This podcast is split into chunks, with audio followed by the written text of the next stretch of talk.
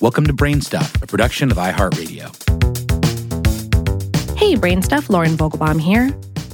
The giant squid is a carnivorous invertebrate that weighs over 440 pounds or 200 kilograms and measures around 33 feet or 10 meters long. Yes, it can be as long as a school bus and has eyes the size of dinner plates, along with a sharp beak. In short, it's a little disconcerting. Perhaps more disconcerting is the fact that these wild creatures, which have rarely ever been spotted alive, have been popping up in videos in recent years, very much alive and very, very large. Before 2004, they'd only been found as carcasses washed up on beaches or captured by fishermen. So, what's going on under the sea? Is a rash of giant squid sightings an indication that these sea giants are taking over the waves? In a word, nah. But the sightings do indicate technology is advancing in exciting new ways. We spoke with Edith Widder, PhD, uh, the CEO and senior scientist of Florida's Ocean Research and Conservation Association, Incorporated. She said, it hasn't really been a rash of giant squid sightings. There have only been two times that giant squid have been filmed in the deep sea. Both times, the animals were spotted with help from a camera system and an optical lure that Widder developed to help researchers explore the creatures of the deep sea without scaring them away. The camera system is called Medusa. Medusa is unlike any recording device used before because it emits a red light that's invisible to most creatures living in the midnight zone. That's the expanse of pitch black water about 3,300 feet or 1,000 meters below the ocean's surface.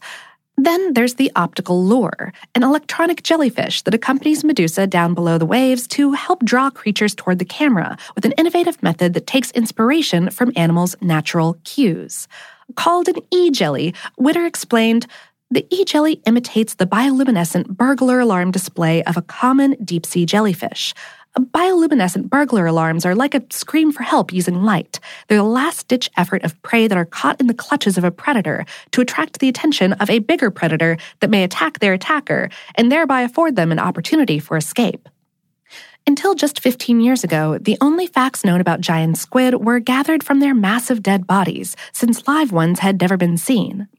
Then, in 2004, the first live images of a giant squid were captured, and in 2012, the first video of a giant squid emerged, thanks to Medusa capturing a specimen swimming off of Japan's Ogasawara archipelago.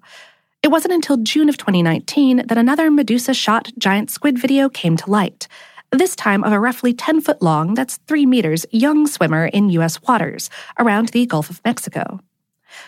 June 2019 marked the fifth deployment of Medusa on this particular expedition, and when Widder and her team examined the video, they saw undeniable footage of a long tentacled creature reaching out for the E jelly. It's hard to tell exactly how big it was because it was heading straight towards the camera. All these years of underwater chasing begs the question why are these animals so camera shy in the first place? Widder said, the giant squid has been elusive because our standard methods of exploration using platforms with bright lights and noisy thrusters has been scaring it away. The only reason we even knew giant squid existed is because they happen to float when they die, so dead and dying specimens have been seen and photographed at the surface. How many other animals are there living in the deep sea that we don't know about because we've been scaring them away, and they don't happen to float when they die? A good and perhaps even more disconcerting question indeed.